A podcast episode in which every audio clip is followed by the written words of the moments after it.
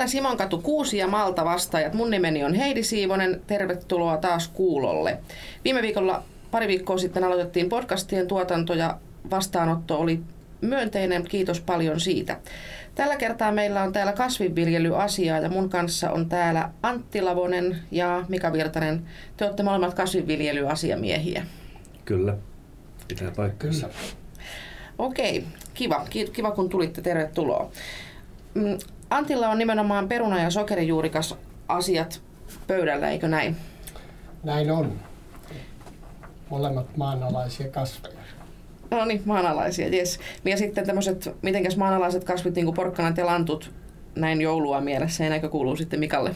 Joo, kyllä kaikki nämä avomaan vihannekset, juurekset, kaalikasvit, sipulit on mun vastuualueella. Ja myöskin kasvihuonetuotanto ilmeisesti. No, ollaan tavallaan tehty työjako Kauppapuutarhaliiton kanssa, että he hoitaa tämän lasinalaistuotannon kasvihuonepuolen edunvalvonnan, niin minä keskityn tähän avomaan vihanneksiin. Ja taas marja- ja marjakasvit ja hedelmäkasvit hoitaa sitten hedelmä- ja marjaviljelijän liitto noin pääsääntöisesti, mutta toki tehdään yhteistyötä sitten edunvalvonnassa. Eli tässä on tällaista kasvinviljelyverkostoa sitten yhteistyökumppaneiden kanssa. Kyllä, kyllä. No niin. Se on hyvä varmasti vähän jakaa vastuuta erikoisalueita. Antti, peruna ja sokerijuurikas on molemmat semmoisia tosi perinteisiä kasveja. Peruna varsinkin, sitä on syöty mistä lähtien? 1800-luvulta lähtien Suomessa. 1700-luvulta varmaan ensimmäiset.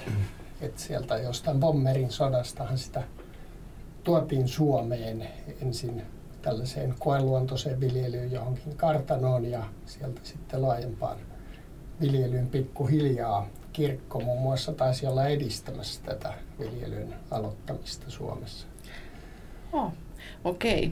Onko tuota perunalle tapahtunut mitään sen 1700-luvun jälkeen? Onko ne yhä niitä samoja mukuloita? Se on niin semmoinen kovin perinteinen ja suomalainen ja varsinkin hämäläinen, pohjanmaalainen tuote, että onko, onko sille tapahtunut mitään kehitystä vuosisatojen saatossa?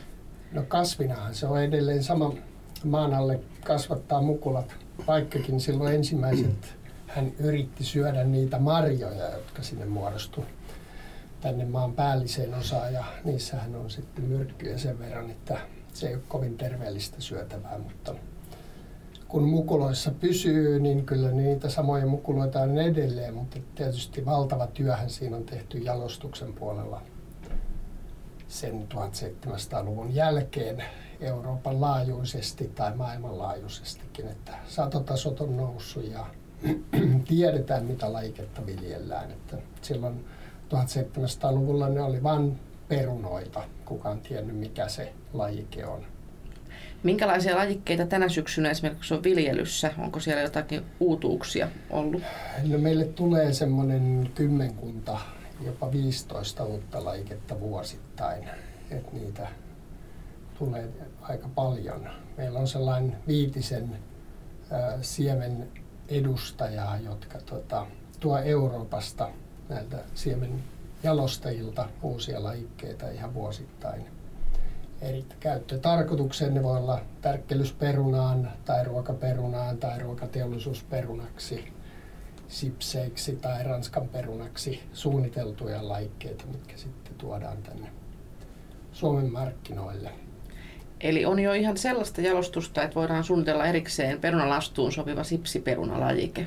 Kyllä näin, koska siellä on omat vaatimuksensa. Siinä ei esimerkiksi saa olla sokereita niin paljon sokerit aiheuttaa siinä rasvapaistossa tummumista, eli vältetään niitä sokereita, jolloin se merkkaa esimerkiksi sitä, että se säilytyslämpötila on oltava korkeampi talven aikana siinä perunassa. Sen on siedettävä sitä vaikka kahdeksan asteen säilytyslämpötilaa, kun normaali peruna säilytään neljässä asteessa tai alle.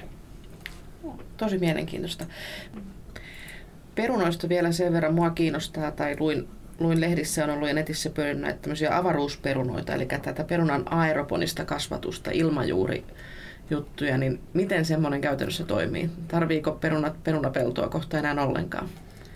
No sanotaan, että ei sillä kansaa ruokita. Sehän on niin kuin tällä hetkellä siementuotantomenetelmä. Sillä pystytään tehostamaan sitä alkupään tuotantoa, niitä korkeimpien siemenluokkien tuotantoa tällä menetelmällä. Se noin kymmenkertaistaa sen mukuloiden tuotannon versus semmoinen perinteinen peruna kasvi vaikka kasvihuoneessa. Niin tämä pystyy jatkamaan ilmajuurikasvatuksellaan, niin sitä vartta kasvaa jopa kolme metriä sen kasvukautensa aikana siihen ja se tuottaa sanotaan 70-100 mukulaan se yksi ainoa kasvi versus kun se pellolla tuottaa ehkä se kymmenkunta mukulaa.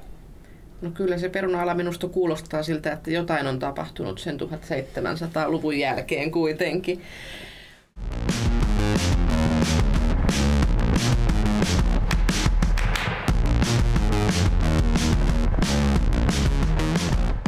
Miten tuota sokerijuurikas sitten, sitä, sitä Suomessa vaikka välillä oli tehtaan alasajokin lähellä jo, niin miten tuota sokerijuurikkaa viljely tällä hetkellä, millaisia viljelyaloja meillä on ja miltä juurikkaa viljelyn tulevaisuus näyttää? Säilyykö täällä jatkojalostus?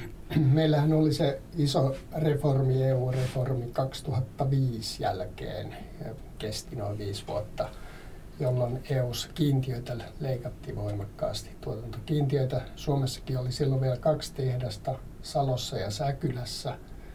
Juurikas sokerin tuotantoon niistä toinen silloin lopetettiin, eli Salosta lopetettiin tehdas ja jäi tämä Säkylän tehdas jäljelle. Kyllähän tuotantoala on ollut näiden leikkausten jälkeen sanotaan siellä 12 ja 15 000 hehtaarin välillä.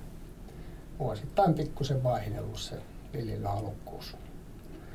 Miten sitten sellainen, kun aina välillä sokeripussia katsoo, niin siinä välillä on se hyvää Suomesta merkkiä, välillä ei, niin riittääkö kotimaista juurikasta sokerin raaka-aineeksi koko vuodeksi?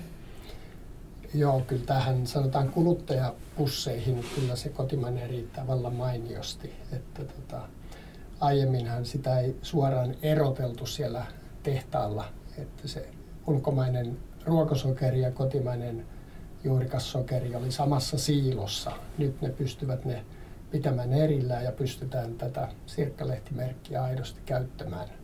Et se on merkki siitä, että se on kotimaista juurikassokeria, mitä siinä pussissa on.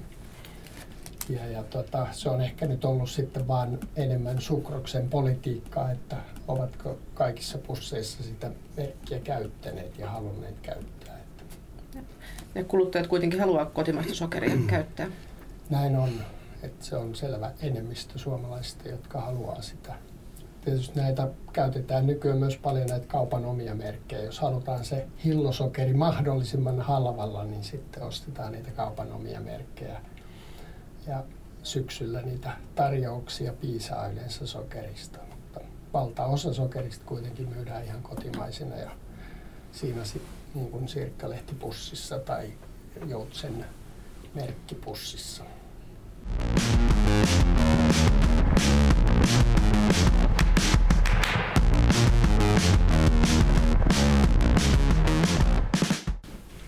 Mites Mika Virtanen, kasviviljelyasiamies myöskin, niin jos mä ajattelen tämmöistä meidän vihannestiskiä talvikaudella, niin siellä on perunaa, sitten siellä on ehkä valkokaalia, keräkaalia, porkkanaa ja sipulia.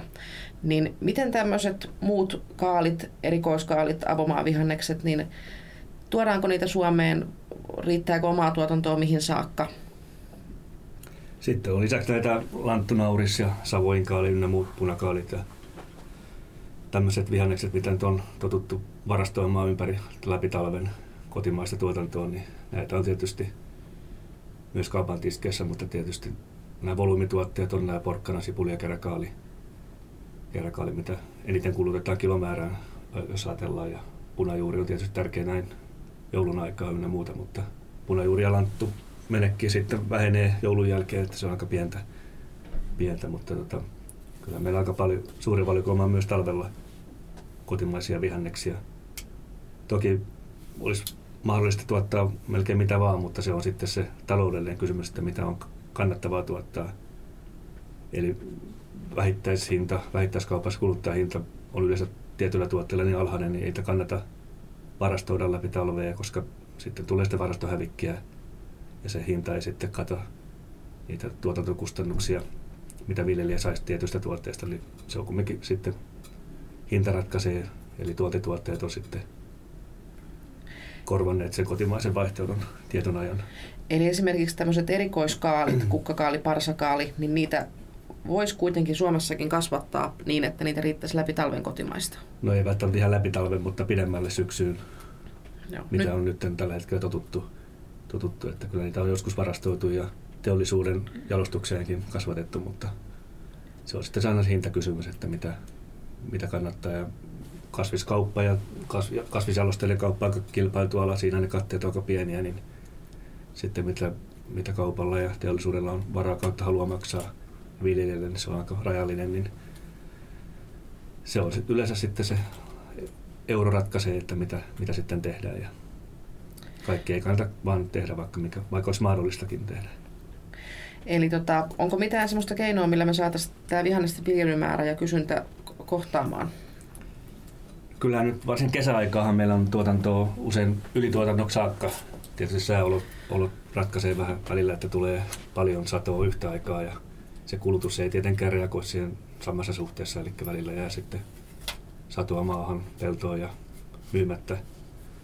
Et kyllähän meillä tuotanto on, mutta tosiaan se avomaalla se tuotannon tuotanto ei pysty tuotanto, sat- satoa ei pysty ajoittamaan sillä että se on niin kuin luonnon armoilla toimitaan ja tietyt kasvit, kun kukkakaali ja parsakaali, ne ei sitten hirveästi säily.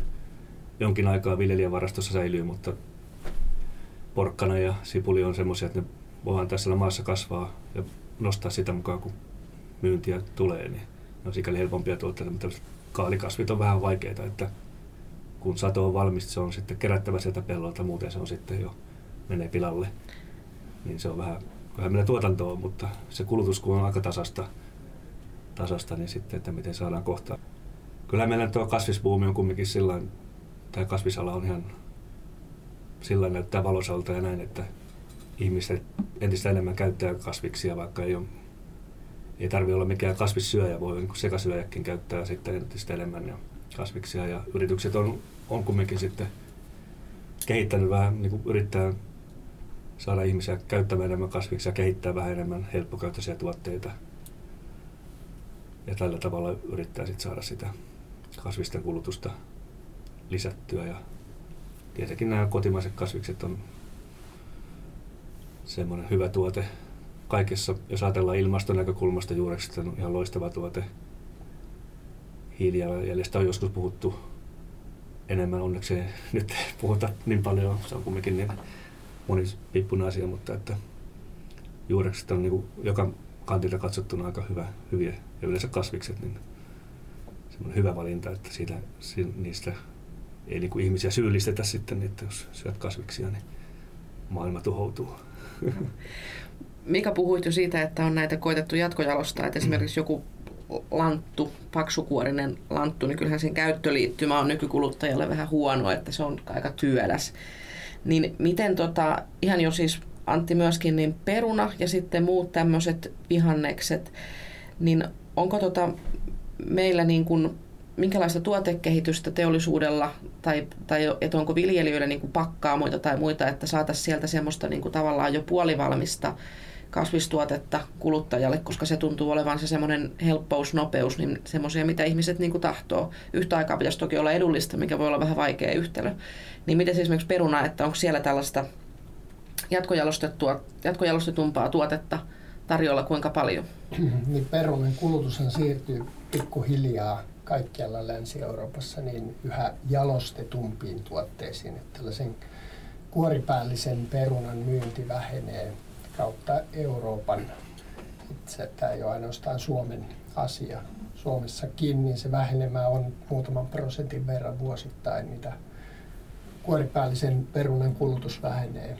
Ja tota, se korvautuu kilomäärässä noin puoliksi niin näillä uusilla teollisilla tuotteilla. Harva enää esimerkiksi täällä Helsingin seudulla ravintolassa syö kuoripäällistä perunaa, vaan se on jo val- vähintään valmiiksi kuorittua tai sitten jotain valmista perunatuotetta, kuutioitu, viipaloitu, valmiiksi esikeitetty, että se siellä ammattikeittiössä vaan lämmitetään se peruna, niin hyvin nopeasti saadaan valmista, eikä sitä multaista perunaa enää jouduta käsittelemään siellä ammattikeittiöllä, koska se vaatisi oman kuorintatilansa nyky hygienian säädösten mukaan. Onko sieltä, tuota, tuleeko sulle Antti Lavonen mieleen jotain tiettyä tuotetta, mikä olisi niin ihan kuluttajamarkkinoille tullut tämmöisiä perunauutuuksia nyt tämän vuoden puolella? No, esimerkiksi? No ei ole tainnut tämän vuoden puolella tulla ensimmäistäkään, mutta että tällaiset esikeitetyt, niin niitä nimenomaan haetaan myös kuluttajapuolelle. Se, että ne ei oikein löytänyt paikkaansa, niitä on kokeiltu, mutta kuluttajat ei oikein tiedä etsiäkö niitä pakastealtaasta vai sieltä, missä ne kuoripäälliset perunat on myynnissä, vai onko ne jossain muualla siellä kaupassa, että ne on vähän hankalia. Et tuotteita sinällään on ja niitä valmistetaan suurkeittiökäyttöön jatkuvasti, mutta tällainen kuluttajapuolelle niin se vielä hakee vähän niin kuin paikkaansa siellä kaupassa, mihin se pääsee, mille hyllylle ja missä mittakaavassa. Että pakastealtaasta ja osataan tietysti perunatuotteita hakea. Siellä vaan valitettavasti aika paljon on sitten näitä ulkomaisia perunatuotteita, että et kaikki ei ole kotimaista, mitä tota, kuluttajille kaupan on siellä. Et, et siellä menetetään tavallaan sitä tuotantomahdollisuutta, mitä Suomessa olisi, niin useiden kymmenien miljoonien kilojen edestä, kun niitä valmiita pakasteranskalaisia tuodaan muun muassa Hollannista tai Belgiasta tänne meille. Ää, eli uutta perunaahan meille tulee ainakin Ruotsista ja sitten israelilaista ja espanjalaista on nähnyt, mutta muuten varmaan talviperunaa ei tuoda. Näin on joo, että se keskittyy siihen kevät, kevääseen ja kevät-kesään, niin kuin tämä uuden sadon perunan tuonti. Tota, tämä ruotsalainen varhaisperuna on ihan identtinen. Ne jopa viljelee ihan niitä samoja lajikkeita, mitä meillä Suomessa. Että tavoittelevat sitä ihan samaa käyttötarkoitusta. Sitten taas nämä Välimeren maiden, mitä mainitsitkin, niin sieltä tuleva peruna, se on kuitenkin vähän eri juttu, että siinä on jo kuori päällä ja vahva kuori, että se ehkä vastaa nyt enemmän meidän kesäperunaa. Perunaa, joka tulee suoraan pellosta, mutta tuota, eikä varastossa. Mutta on, on jo sitten tämmöisen varastoperunan kaltainen ominaisuuksiltaan.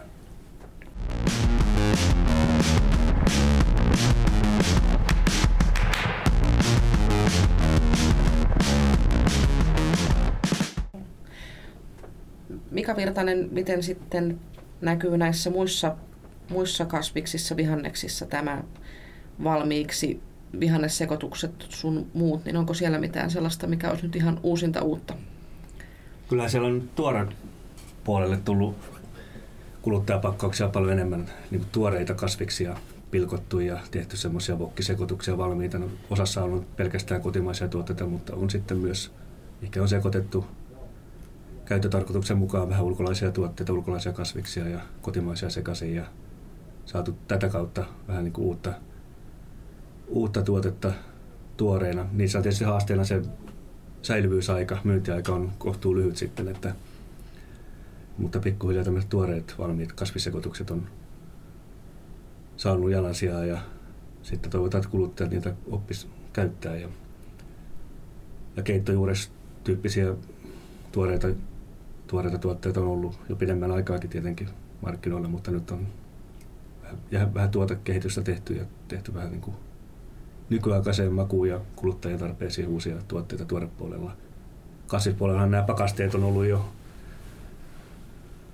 vanhoja tuotteita, pakasteherneet ja pakastekasvikset, nehän on vanhoja tuttuja.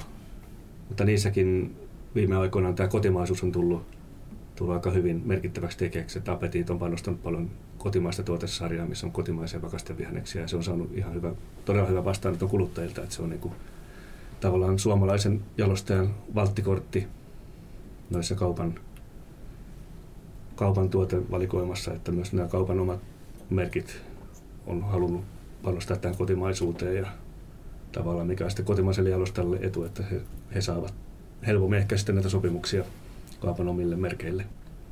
Että kotimaisuus on ilahduttavasti ollut siellä niin kuin se tärkeä myös kuluttajien se, mielestä se on, se on mukava kuulla. Miten sitten tässä on nyt tätä kuluttajatuotetta ja muuta sellaista, mutta miten tota tämmöinen peruna- ja vihannesalan edunvalvonta, niin miltä edunvalvonnallinen syksy on Antti näyttänyt peruna juurikassektorilla?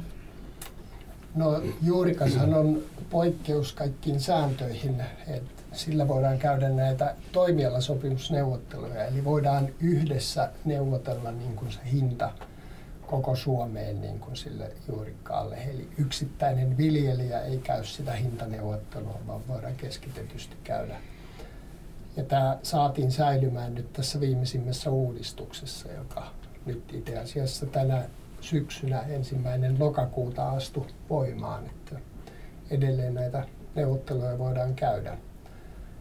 Kiintiöt poistuivat ja moni, moni sellainen viljelijää suojeleva asia sieltä poistui, mutta tota, tämä neuvotteluoikeus säilyy. Eli ja pystytään sitä hinnasta ja niistä viljelyehdoista edelleen neuvottelemaan.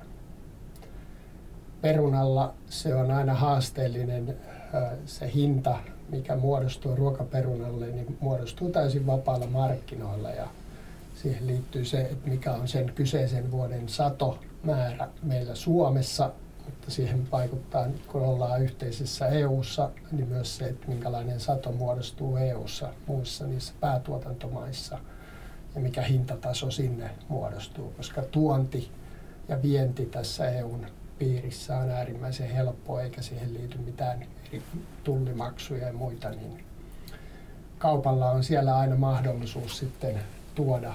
Että se ainoa, mikä suojelee kotimaista viljelijää on se kuluttajien halu ostaa sitä kotimaista. Ei puhuta tästä surkeasta satokaudesta nyt yhtään sen enempää. Siitä keskusteltiin viime jaksossa aika pitkään, mutta mikä on potaatin varastotilanne? Riittääkö kotimaista uusiin perunoihin saakka? Joo, huolimatta tästä vaikeasta kasvukaudesta, niin perunaa saatiin, voi sanoa, normaali määrä varastoihin. Se, että onko kaiken sen tavaran säilyvyys nyt sitten ihan viimeisen päälle, niin se nähdään nyt sitten talvikauden aikana, koska niitä todella vaikeista oloista jouduttiin niitä viimeisiä pottuja pelastamaan, että vettä sato lähes päivittäin ja siellä oli pakkasia jo itse asiassa elokuun lopulta lähtien pakkasöitä, että voi vain nostaa hattua suomalaisille perunaviljelijöille, että pystyvät niistä oloista sen perunan pelastamaan. Et ei voi moittia sitä puolta, että homma oli hanskassa näinkin vaikeana syksynä. Ja noilla määrillä niin uskoisin, että pärjätään sinne uuden sadon tuloon saakka. Mikä tuottajajärjestön MTK, MTK-rooli on näissä esimerkiksi tässä sokerikeskustelussa, niin mikä on edunvalvonnallinen rooli? niin meillähän on tämä sokerijuurikas neuvotteluryhmä nyt sitten vanhan valiokunnan jatkeena, joka käy näitä neuvotteluja. Se on MTK-johtokunnan nimeämä elin. Ja, ja tuota, muun muassa nyt tällä ö, kaudella kesästä lähtien käyty neuvottelua ensi vuoden hinnoista ja toimitusehdoista. Ja, ja tuota, ollaan varmaan aika lähellä nyt tällä hetkellä jo ratkaisua sitten että millä ehdoilla ensi kesän juurikkaanviljely tapahtuu. Aivan. Mites Mika Virtanen, minkälainen on ollut tämmöinen edunvalvonnan syksy näissä sun toimialan tehtävissä? No yksi on tietysti kartoitettu vähän näitä satotilannetta, paljon on tullut varastoa eri kasveja, niin siitä, siitä on sitten tota, seurauksena se, että markkinat on aika rauhalliset sen suhteen, että mitään tuotetta ei ole liikaa varastoissa nyt talvella, niin, niin siinä nyt ei ole sitten paljon semmoista haastetta edunvalvonnan suhteen, että kauppa menee aika tasaiseen tahtiin, että hinnan laskupaineita ei ole, että lähinnä odotellaan vain, hinnan nousuja. Lähinnä mä olen sitten, katseet on kääntynyt tulevaan kasvukauteen, että olen näitä erilaisia kasvinsuojelukysymyksiä tehnyt, eli pitkälti teen tämmöisiä minor lupahakemuksia erilaisiin kasvisuojelutarkoituksiin, niin niitä taas tulevalle kesälle olen katsonut, että mitä, mitkä luvat on umpeutumassa ja sitten niitä on sitten uusittu ja jotakin uusia lupahakemuksia on vireillä. Ja sitten yksi aika iso asia on tämä EUn kausityödirektiivi muuttui tässä muutama vuosi sitten ja siihen liittyen ollaan tätä uutta kansallista kausityölakia valmisteltu, joka on vähän viivästynyt tässä sen valmistelu, mutta nyt se on sitten loppusuoralla, eli nyt vuodenvaihteessa tulee voimaan ja ensi kesäksi sitten kausityölupia haetaan tämän uuden lainsäädännön perusteella, niin siinä on vähän viimeisiä viilauksia tehty sen lainsäädännön ja asetuksen suhteen. Se on ehkä semmoisia isompia juttuja, mitä tässä on ollut. Ja tietysti glyfosaattiasia sitten kasvisolupuolella sitä on seurattu tiiviisti.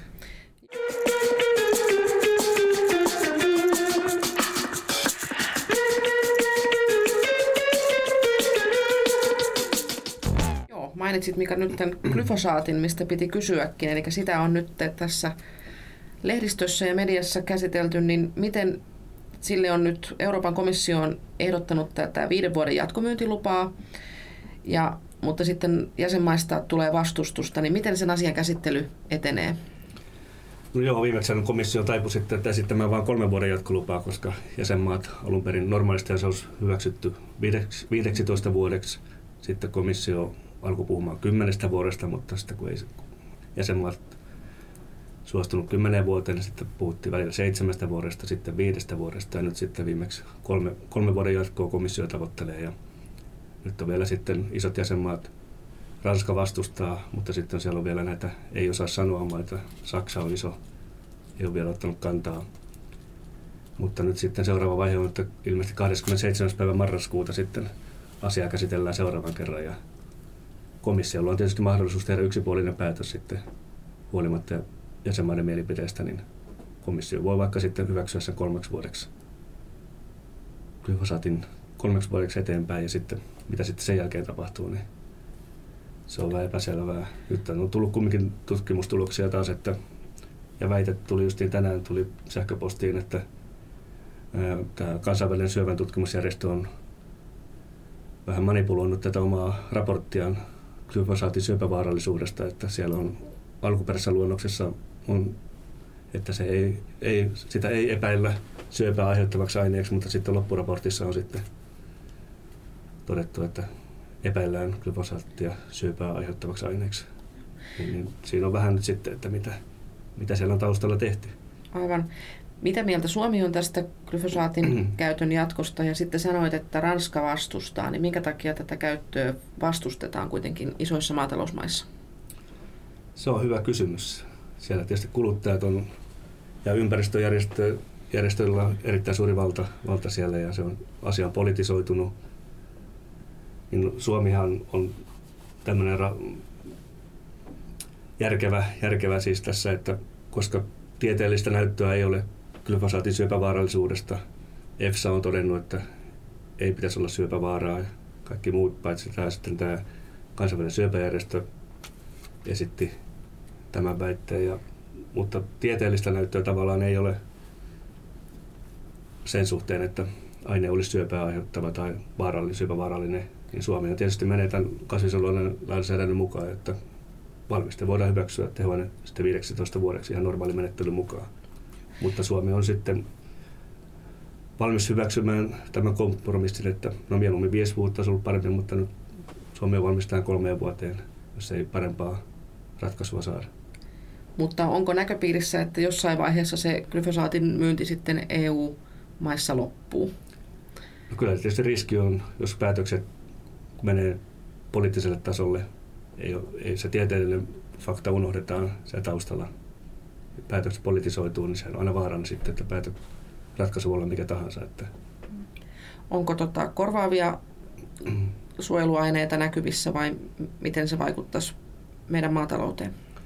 No ei, ei niin kuin yhtä hyvää ja halpaa edullista ei ole, ja näin, näin tämmöistä laaja, laaja-alaista valmistetta ei ole. Että se, että moneen käyttötarkoitukseen löytyy valmisteita muita, mutta ne on sitten kalliita ja on sitten rajat, rajattuja käyttökohteita, niin ei tämmöistä näin edullista valmistetta ole. Ja kyllä tämä niin kuin esimerkiksi suorakylvön tekee erittäin vaikeaksi sitten, että miten siinä se rikkakasvintorjunta torjunta tehdään. Että ei niin kuin tämmöisiin käyttöihin ei ole näköpiirissä ainakaan vielä korvaavaa valmistetta. Mm. Tässä on mun mielestä semmoinen hauska ristiriita, tai se mm. nyt ei niin hauskakaan ole, mutta ristiriita kuitenkin, että meillä yleensä aina, jos me puhutaan suomalaista ruoasta, niin me toitotetaan tätä puhtautta, että se on puhdasta. Ja sitten kuitenkin niin kun on täällä tätä toisella suupeilla korostetaan tätä glyfosaatin välttämättömyyttä, niin onko tässä sun mielestä ristiriitaa?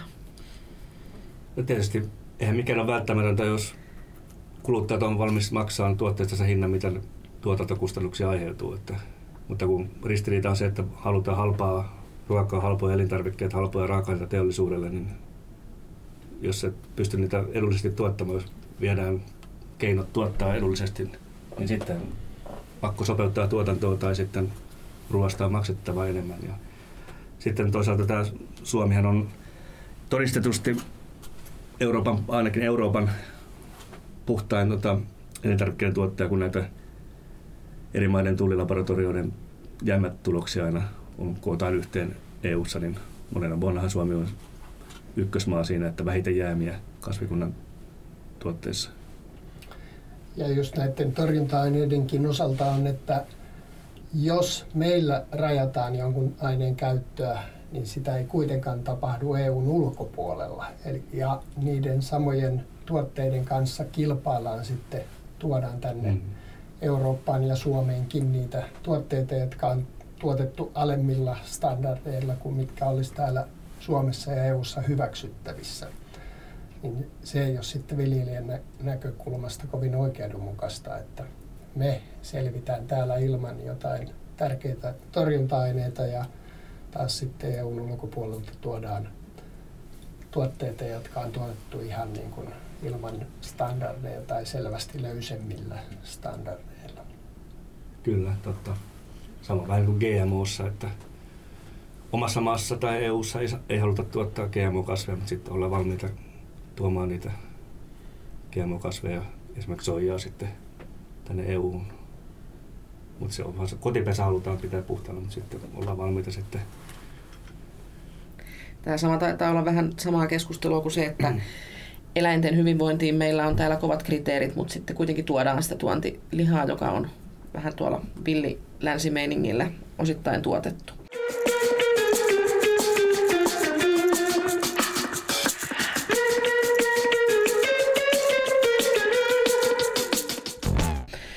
Antti Lavonen ja Mika Virtanen, maatalouden kannattavuus on ollut aika pohjalla jo vuosia valitettavasti. Ja minkälaisia vinkkejä, jos te nyt hieraisette ennustuslanttua tai ennustuspalloa, niin minkälaisia vinkkejä teillä olisi siihen, että jos miettii tuo tilalla, tilalla mietitään tuotantosuunnan muuttamista, erikoiskasviviljelyyn vaihtamista, esimerkiksi se nyt on nähty, että pulkkiviljalla täällä ei pärjätä, niin mitä te kehottaisitte viljelijää sinne peltoon laittamaan? Mitä sanoo Antti?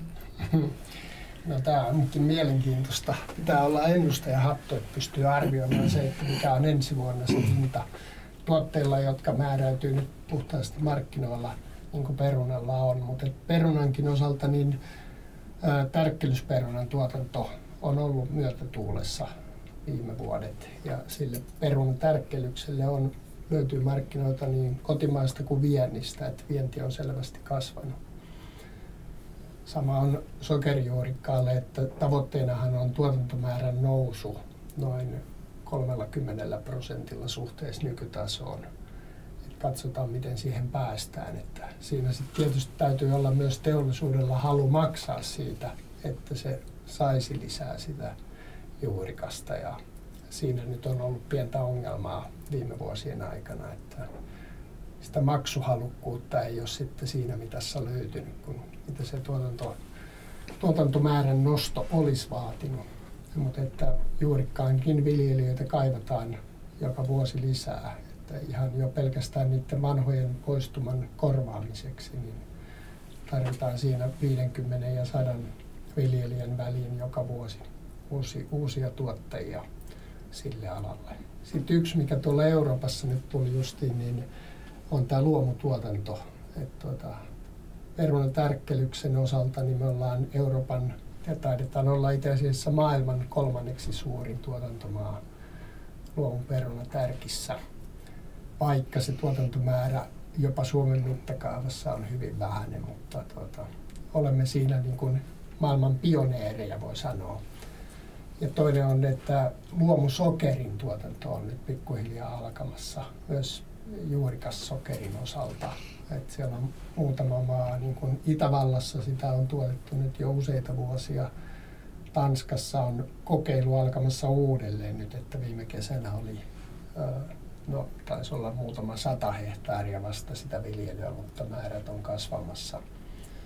Että tämmöinen luomutuotanto niilläkin sektoreilla on niin kuin ponnistamassa uuteen nousuun. Mites Mika, miltä siellä muilla kasveilla näyttää? Mitä, mitä kannattaa maahan laittaa? No avomaan vihanneksilla mäkin nostaisin tuon luomutuotannon. Se on niinku semmoinen kasvava ala, että siellä on niinku kysyntää sekä vähittäiskauppapuolella tuore, tuorevihanneksissa että myös teollisuuden jalostuksessa. Apetit yrittää käynnistää luomu, luomutuotantoa ja luomutuotteiden pakastusta ja näin poispäin, niin sillä, siellä olisi niinku kysyntää vihannespuolella, että jos haluaisi siirtyä luomuun, niin olisi varmasti erittäin hyvä vaihtoehto. Siellä on niin potentiaalia tällä hetkellä. Sitten jos tuommoista peruskasviviljotilaa, jolla on niin viljatila, niin tietysti kannattaa miettiä kasveja, jotka, joita voidaan korjata sitten vanhoilla koneistuksella, niin sielläkin on kumina on semmoinen erikoiskasvi. Se on tietysti tar- sopimustuotantoa, mutta kuminaa viljelyttävät yritykset on tehnyt sopimuksia, sopimuksia kyllä, kyllä tähän saakka ihan hyvin, että siellä varmaan on vielä tilaa. Se on semmoinen kumminkin erikoiskasvi, millä on hyvät markkinat ja tuottajahinta on ollut ihan hyvä, hyvä pitkään, että se on yksi semmoinen keino viljatilalle ja sitten on nämä muut erikoisviljat, tattari ja öljyhamppu, niin niilläkin on kyllä oma kysyntänsä, että tuotanto olisi mahdollista laajentaa, mutta se on tietysti aina sitten se oma, oma että pitää sitten taas oppia uutta, mutta sehän on se monesti se mielenkiintoista, mielenkiintoista että saa oppia uutta ja vähennetään sitä perusviljan ylituotantoa, että kaikenlaisia mahdollisuuksia kyllä on. on että. Miten marjat, sienet, tämmöiset muut vähän pienemmät tuotannot, mutta kuitenkin semmoiset varmasti niin kuin kuluttajien keskuudessa hyvin halutut kotimaiset marjat esimerkiksi, olisiko siellä tilaa uusille tuottajille? No ainakin se mansika ja muu marjan tuotanto, joku pensasmustikka ja muu, ja vadelma, mansikka, mansikka ja vadelma erityisesti, niin tämä tuotantomenetelmän muutos tunneliviljely lisääntyy, niin se on tietysti sellainen mahdollisuus, että välttämättä kaikki ei siihen lähde, mutta jos on halukkuutta tunnelimarjan tuotantoon, niin se on sellainen yksi mahdollisuus erikoistua, erikoistua että se on se, se, se kenttä kyllä on muutoksen kourissa. Kyllähän ne on mahtavan maukkaita meillä. Aurinkoinen kesä kasvattaa ne hyvän makuisiksi, niin kuin sen kuminankin. Ja samaten sitten tämä pitkä talvi tekee osansa. Mainitsit tuon öljyhampun ja nyt tota, Juha Marttila, puheenjohtaja, on ottanut kantaa tähän kannabiksen viljelyyn, niin tämmöinen ajatusleikki, että jos kannabis laillistettaisiin, niin alkaisiko sitä suomalaiset viljelijät tuottamaan laadukasta pölyä maailmalle? Kyllä varmaan viljelyhalukkuutta löytyy ja ilmeisesti siinä on hyvin mahdollista tähän tämmöiseen kaupunkiviljelyynkin, koska tuntuu, että sitä on aika usein otsikoissa, että kaupunkiviljelijät tätä kannabista viljelee kerrostaloasunnossa ynnä muuta, mutta sitä voi laajemminkin viljellä sitten tuolla maaseudulla, kun enemmän tilaa, niin varmasti olisi semmoinen yksi, yksi hyvä tuotantosuunta sitten, jos se vaan olisi laillista. No, me jäämme odottamaan tätä, että mitä tapahtuu toistaiseksi, kun tyydytään tähän öljyhamppuun ilmeisesti. Kyllä. Mika Virtanen ja Antti Lavonen, sieltä on tulossa joulu, ihana vuoden päätös katkaisee pitkän talven aherruksen ja se on myös ruokajuhla, niin te olette kasvinviljelyasiamiehiä molemmat, niin mikäs tota, Antti, mitä sun lautaselle, lautaselle näistä asiakkaista tavallaan etsiytyy ihania kasviksi? Niin, kyllä äh, tämmöinen äh, imelletty perunlaatikko on oltava ehdottomasti siellä mukana, mutta sitten myös keitettyä perunaa, puikulaa on ollut yleensä jouluna. Se keitetty peruna, että haetaan pikkusen eksoottisempaa kuin noin normaalisti. Niin tä, tämmöisiä sieltä perunapuolelta. Ja tietysti sokerihan hakeutuu väkisin sinne jo, juhlapöytään niin kuin näiden kaikkien torttujen ja muiden kautta, että siellä tulee niin kuin se, se sokeri esille. Mitäs perunalajiketta imellettyyn perunalaatikkoon? Tämä on tämmöinen pitkä ja jatkuva väittely. No, siinä taitaa olla just näin, että, että on oikeita ja vääriä koulukuntia, kullakin on oma mieltymyksensä, mutta ehdottomasti pitää olla jauhonen lajike, että siinä pitää olla tärkkelystä paljon, niin homma onnistuu. Tämä oli rohkea kannanotto, koska olen itse tottunut siihen, että paras perunalaatikko tulee siiklistä. Mutta miten, mitäs Mika, mikäs tota, mitäs sun oma ruokalautanen, mitä sinne mieluiten otat? No kyllä tämä rosollit ja laatikot, lanttu ja porkkanalaatikko ja to, toki imelletty perunalaatikko myös, vaikka ei ole omalla tontilla tämä edunvalvonta siinä suhteen, mutta maistuu oikein hyvin ja kinkkua tietenkään unohtamatta. Että. Mm-hmm. Joo, kasviksia se sikakin syö, niin sehän on periaatteessa sama, sama asia sitten. Joo. Miten tota, nyt Antti ja Mika, niin miten jatkuu työviikko tästä eteenpäin? Mitä on pöydällä? Minkälaisia edunvalvonnallisia haasteita ja työtehtäviä? Miten jäsentä tällä viikolla marraskuun loppupuolella palvelette? Mitä sanoo Antti? No joo, tänään on tukivalmistelua, eli näitä sokerijuurikkaan tukia käsitellään siellä varmaan tänään. Ja tuota, huomenna on toimialasopimusasioita taas sokerijuurikkaan osalta. Ja, ja perjantaina taisi olla erikoiskasvivaliokunnan kokous, jossa sitten kokoontuu hyvin monet näistä juuri meidän tuotannonalojen viljelijöistä koolle pohtimaan näitä edunvalvonta-asioita näillä sektoreilla. Et siinä tämän viikon ohjelma. Ja valiokunnassa on sitten luottamushenkilöitä, viljelijöitä maakunnista, eikö niin? Kyllä, juuri näin. Entäs Mika, minkälaisia työtehtäviä menet tästä jatkamaan tällä viikolla ja tänään? Tänään on ja tällä viikolla ja monta viikkoa eteenpäin minoriuslupahakemuksia pitää tehdä ja sitten on näitä yleensä torjuntainen jäämä, jäämäasetus. Jäämäkysymyksiä on kokousta siihen liittyen ja sitten vielä pitää huolehtia siitä kausityölain, kausityöasetuksen loppuun saattamisesta, ettei nyt jää, jää sitten loppumetrillä tule semmoista vielä, että pitää siinä olla tarkkana. Siinä on vähän nyt, tuli vähän mutkia matkaa tässä lopussa, mutta eiköhän saada ihan hyvään järjestykseen sekin. Kuulostaa mielenkiintoiselta ja työntäyteiseltä. Sä varmaan seuraat myös tätä glyfosaattiasiaa ja sen etenemistä. Joo, ehdottomasti, Joo, kyllä. aivan. Sellaisia kasvinviljelysasioita täällä tänään mun kanssa oli täällä Antti Lavonen ja Mika Virtanen MTKlta. Kiitoksia molemmille paljon ja oikein hyvää työviikon jatkoa ja marraskuun jatkoa. Kiitos. Kiitoksia.